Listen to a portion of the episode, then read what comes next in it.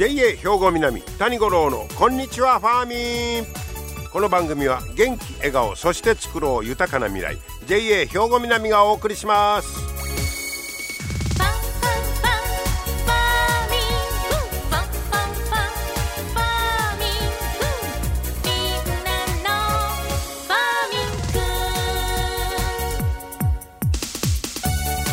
こんにちは谷五郎ですお元気でしょうかね、月の23日。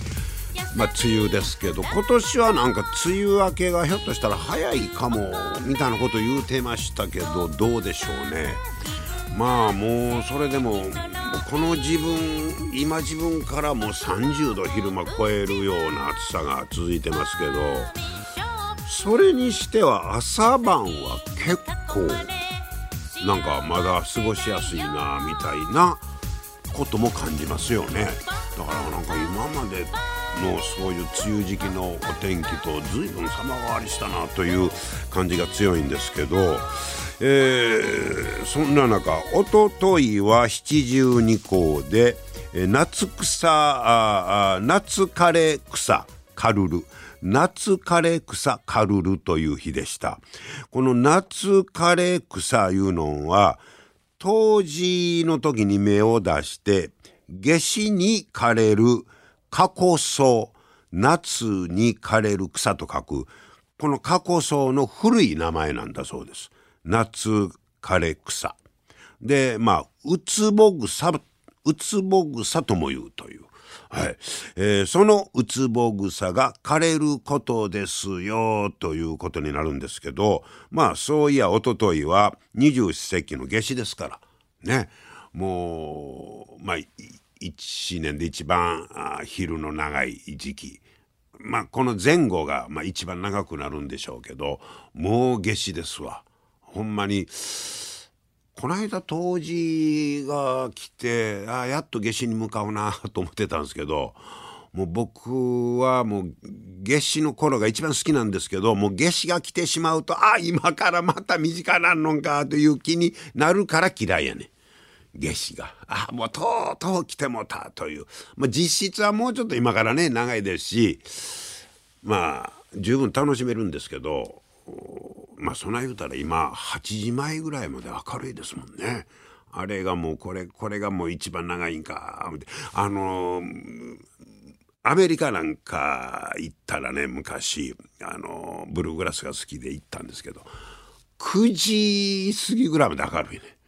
もうえらい違いや。もうこんな長いこと遊べんのか思いましたけど、まあそれに比べたら日本なんかはね、まだあれですけど、これでも、まあ今やったら7時半ぐらいまでね、薄明るいですから、それがもうだんだんと、えー、これから短くなっていくというね、えー、夏至も過ぎたということですよ。はい。さて、今日はですね、うん、この話題をお届けしましょう。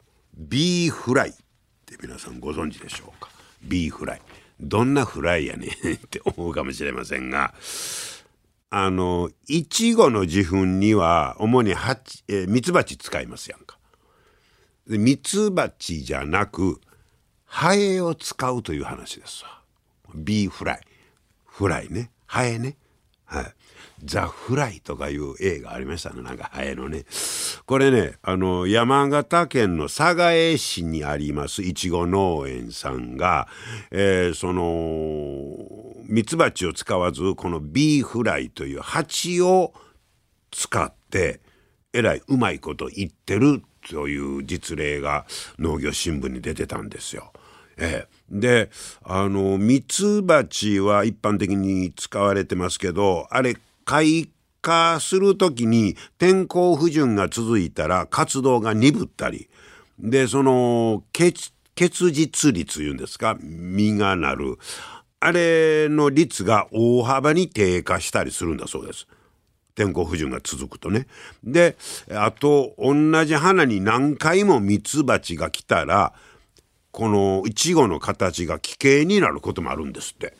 へえそんな知らんかったですねそれから例えば観光いちご園やったら入園者あいちご狩りなんかで入ってるお客さんがたんまにミツバチに刺される事故もまあ起きたりもしてるんだそうですそこで、えー、この山形県のいちご農園ではいちご園ではこのビーフライというハエを使ってみようということで使ったらこれがうまいこと言ってるという話です。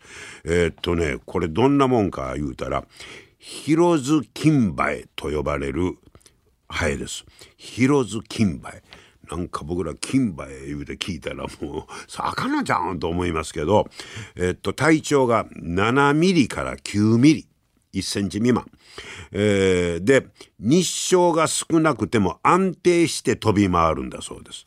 ほうでイエバエとは違うんだそうです。イエバエなどとは異なって人などに病気をうつす心配がないというハエです。あこれは安心ですね。はい。で、これを使ってみたら、え結実率は95%。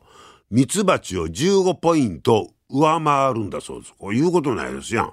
ねでその天候があかんかったりしたらミツバチはねその活動が鈍るいうことやけどこのビーフライは、えー、安定的に飛ぶんだそうです。えー、あと費用も3分の2ぐらいに収めることができる経済的にもええという話ですよ。でこの山形県のいちご園ではえっとねハウス3棟これ面積がすごいです。2000ええー、2600平方メートルのハウス3棟で土地乙女とかスターナイトなど10品種およそ2万株を栽培してるんです。でえー、去年のシーズンにこのビーフライを導入しまして、えー、今は一棟あたりハウス一棟あたり、えー、1,000匹を、えー、それから同じく8,000匹のミツバチと併用してえー、放ってるんだそうです。ああ、ほな、ミツバチも都合取るんですね。併用して。で、受粉のためのコストが、えー、今まで12万5千円かかっとったんが4万5千円分減ったんだそうです。もうかなりの削減率ということになりますね。で、防除には最新の注意を払ってるということで、ビーフライに影響のない薬剤を選んで使う。それからハウス内には紫外線を照射して、病原菌を抑える UVB 蛍光灯を、まあ、使ってる設置してる、まあ、そういうこともあるんですけど、えー、うどんこ病の発生や肌煮の増加を抑えてて、薬剤コストの削減にもつながってるんだそうです。えー、ここは12月中旬から翌年の5月末まで、えー、国内外の観光客を受け入れてると。こういうことですよ。えーそうですか。まあ人を刺す心配もないしより安心してイチゴを積んでもらってますと観光客の方にはねはいそんな実績も残しております。はあそうか。今まで、えー、もうミツバチしかあかんのか思いましたけど次々とこういうアイデアと言いましょうかね。出てくるんですね。ビーフライ、えー、ハエに、えーまあ、その役割を託すというね。どうでしょうか。またイチゴやってはる方も多いですけどね。いっぺん考えてみてください。皆様の元気生活を応援する JA 兵庫南。近畿最大級の農産物直売所。虹色ファーミン。おすすめは JA 兵庫南エリアの新鮮な地元農産物。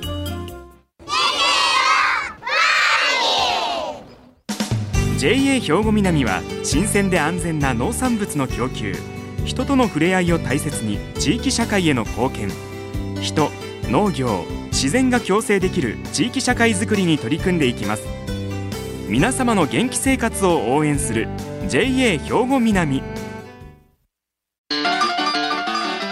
兵庫南谷五郎のこんにちはファーミン。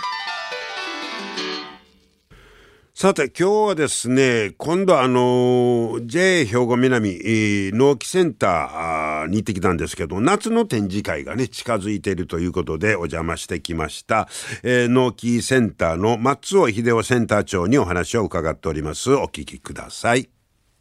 松尾さんこんにちはこんにちは。今日はよろしくお願いいたしますこちらこそよろしくお願いします。今もう言うても農作業田植えでも一番忙しい時ですねそうですね。はいあの麦刈りも始まりましたんでね。あーはい麦もあるし稲もあるしでということになったらこの農機センターなんかももうその修理やなんや言うてフル回転ちゃいますの？今そうですね。あの麦刈るためのあぜ草刈りやったりとか、それからまあ、はい。うん、田植えの前のあぜ草刈ってするんではい、草刈りの修理とかは、それからまあこれから田植え始まってますんで、はい。もう田植え機の、はえー修理やったりとか、でまあ白かくんでね、はいはいトラクターであったりとかすべての機械が今動いてる状態あです。そうか。もう1年で一番機械が動く時期と。そうですね。それじゃ例えば田植え機をね修理してくれ言われてももうそれは待ったなしですよ。また話ですね。この3日ほど休ませてあの時間ください言うても許されへんぐらいちゃいますよ。あそうですね。これもうさあ言うたらもうさあで修理していくそうですね。あのまあ一応預かってきて、あの修理できるとこやっていく、うん、でまあ現場でその少しの調整とか、はあ。それは現場で行く文化はできると思うんなるほど。現場でも修理するし、でこの納期センターでも、えー今ね本当にいろんなあの修理してはる方が活動してありますけど。そしてですね今お邪魔してるこの納期センターにはずらーっともういろんな農機具が並んでますが、えー実は今度夏の展示会があるんですね。あそうですね、あの6月の30日の金曜日と、はい。7月の1日の土曜日。この2日間あの農機のそのはい。展示会はい。させていただきます、そうですか。6月30日の金曜日7月1日の土曜日。場所はこの稲見の農機センターと農機センターでいうことになります、これはあのかなりの数の機械が出展されるんですそうですね。あのトラクターから、まあ、今言われた田植え機械コンバイン、あの一応3機種は全体にこう置くようにしますし、はい。それからまあ管理機あの家庭菜園さんの向けのはいはいはい。小さい管理機であったりとか、はい。えー、とそれから草刈り機とか、はい。その辺すべて。まああの機械の種類もこう特化して増えてきてるみたいですね。そうですね。あの だんだんとこう金額もちょっと張るようになってきてるんですけどやっぱりあの面積こなすのにやっぱり機械大事なんで、あの全て利用されるねえ。便利なように。そらもう何でも機械化になってきてるいう感じなんですが今目の前にはまあおなじみのトラクター、はい。こんな例えばトラクターにしてもその改良のあれがすごいんでしょあそうですね。あの今コンピューターいうかあの基板使ってするんで、水平の自動であったりとか、は深さの自動であったりとか、はあ。えーそれから、えーあとはバックしたらあの後ろのロータリーを上げてくれる機能であったりとか、はあ。いろいろついてきてますんで、はあ、であの運転のねあのボックスいうのかあれも、まあ、これ今あるのは屋根がついてるだけですけど、はい。なんかキャビン付きでね。キャビンのクーラーが、クーラーが入る。で、ねラジオも聞ける。あラジオも聞ける。これは大事ですね。も うそういう機能も充実してきてる。そうですね。でこの横にあるのはこれ田植え機ですか？田植え機ですね。田植え機なんかもかなり進化してるんですか？あのー進化そうですね、あのー今スマート農業とかいはいはい。いうのが言われてるようになって。ってきてます。はい。であのー GPS でまっすぐ走るであるとか。ああそうか。それから、えっと運転されてる方が、はい。えっと苗の補給やな言うて後ろ向いとってもはまっすぐ走ってくれる はい。っていう機能がちょっとね、まだ最新で。あそれはね、はい。もうそういう GPS 機能とかそんなんもだんだんこう搭載されるようになってると。そうですね。でその横がこれはあのコンバイン。ですねコンバイン、はい。えー稲刈り機と。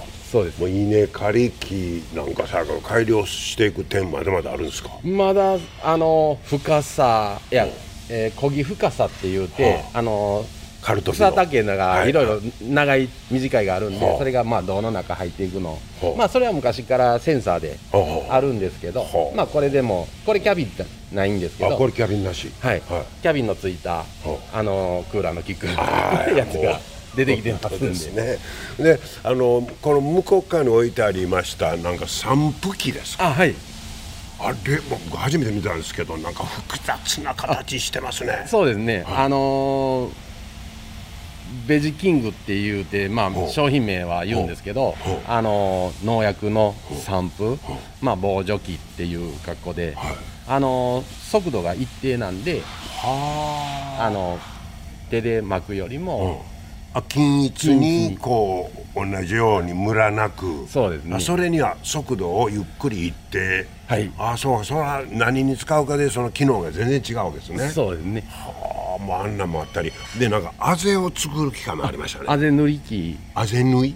塗り機。あぜ塗り機。あぜ塗り機。あれトラクターの後ろにつけるアタッチメントで、はあ、あのー、あぜがやっぱり歩いたりして崩れてきてるよ、はい、崩れてきたらで言うて言うたらそれであのもう一度再度あぜを作るために。作り直すわけですか、ね、強固なやつ、はい、もうそれも機械でやってくれる。トラクターの後ろにつけるアタッチメントの一つ。あそうですの、はい、うわとにかくまあびっくりするぐらいいろんなものが機械化されてるないうことですけど、えー、ぜひこの夏の展示会に来ていただいて、まあ、こんなもんもあるのかいうことでちょ確認していただいたらね、はい、だいぶの数が集まりますか？そうですね、はいあのまた、えーと、6月入ったら芋掘りとかあると思うんでじゃがいもの収穫機芋掘りの機械とかその辺もあの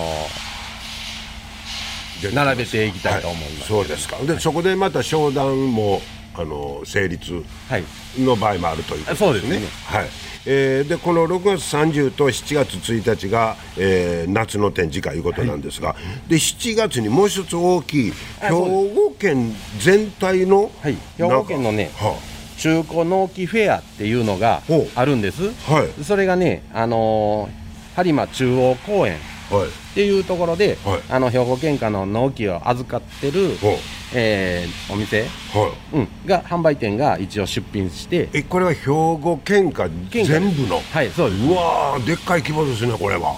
あの JA だけじゃなしに他の、はい、えっ、ー、と証券さんって言われる納期魚屋さんもあの出品されますそうですか、はい、えー、これが7月の1415はいの2日間。2日間です、ね、えー、播磨中央公園で、はい、これはもう毎年この場所じゃなくて持ち回りですか？そうですね。あ。の去年は田島空港の駐車場でさせていただいてますしまあ今年は播磨中央公園でするよということで聞いてますんで。ほんなもう JA 兵庫南の地元ですもんね、はい、こちらの方もねぜひ皆さんお出かけください。7月14、15の2日間兵庫県の、え中古納期フェアとい。うことになってます、はい、えー、夏の展示会と合わせてね。えー、そしてまあもうそら松尾さん今もそもう修理もメンテナンスもせなあかんしで新しい機械ももうこんなん出てきとんか言うて対応せなあかんし大変ですね。はい ちょっとまだ勉強中ですけど、ね、うわいやだから勉強が次々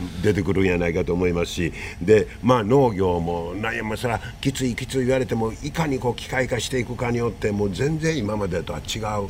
イメージになりますね。はい、はい、家庭菜園の方も楽にまたね、はい、していただけるんじゃないでしょうか。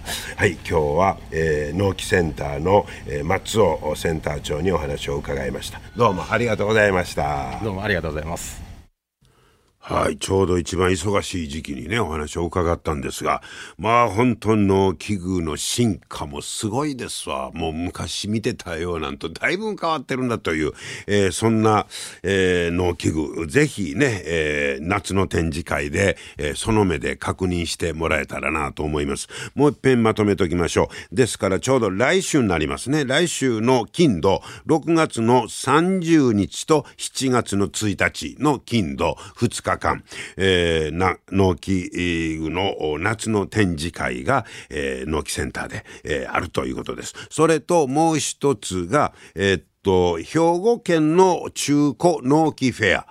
えー、これが7月の14、15の金土です。7月の14日、15日の金土、播磨中央公園で開かれるというね、ことです。ぜひお出かけください。皆様の元気生活を応援する JA 兵庫南。近畿最大級の農産物直売所虹色ファーミン。おすすめは JA 兵庫南エリアの新鮮な地元農産物。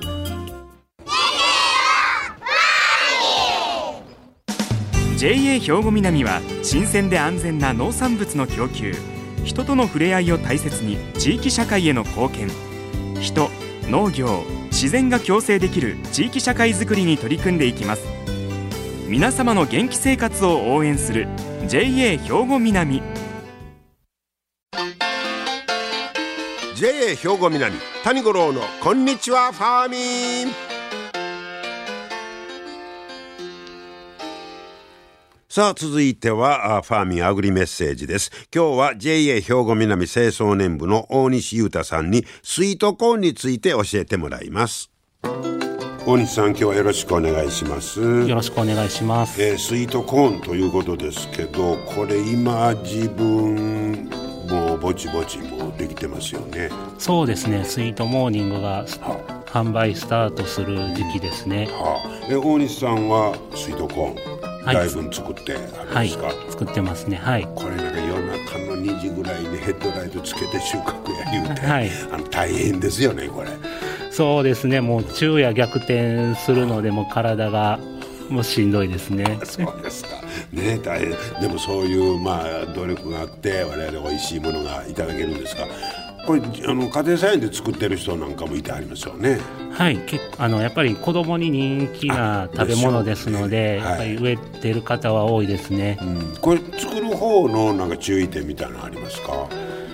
ありますね。やっぱりその甘いのではい。虫が寄ってきやすいんですよね。はい。虫も甘いの好きな好きですね。ほうほうちょうど梅雨もうすもうちょっとしたら梅雨が明けてくる時期になってくるので、はい。カメムシが多くなって実を吸ってでそこから白いカビが生えたりとか。はあスイートコーンってカメムシ来るんですか？来るんですよ。はあ。それ防がなあかんですね。そうですね。ほあとはアブラムシがおいっぱい来たりですね。でまあ夜中です、まあ、ちょっといやっぱり稲美町って田舎なので、うん。アライグマが来たり。うえそんな被害もあるんですか、はい。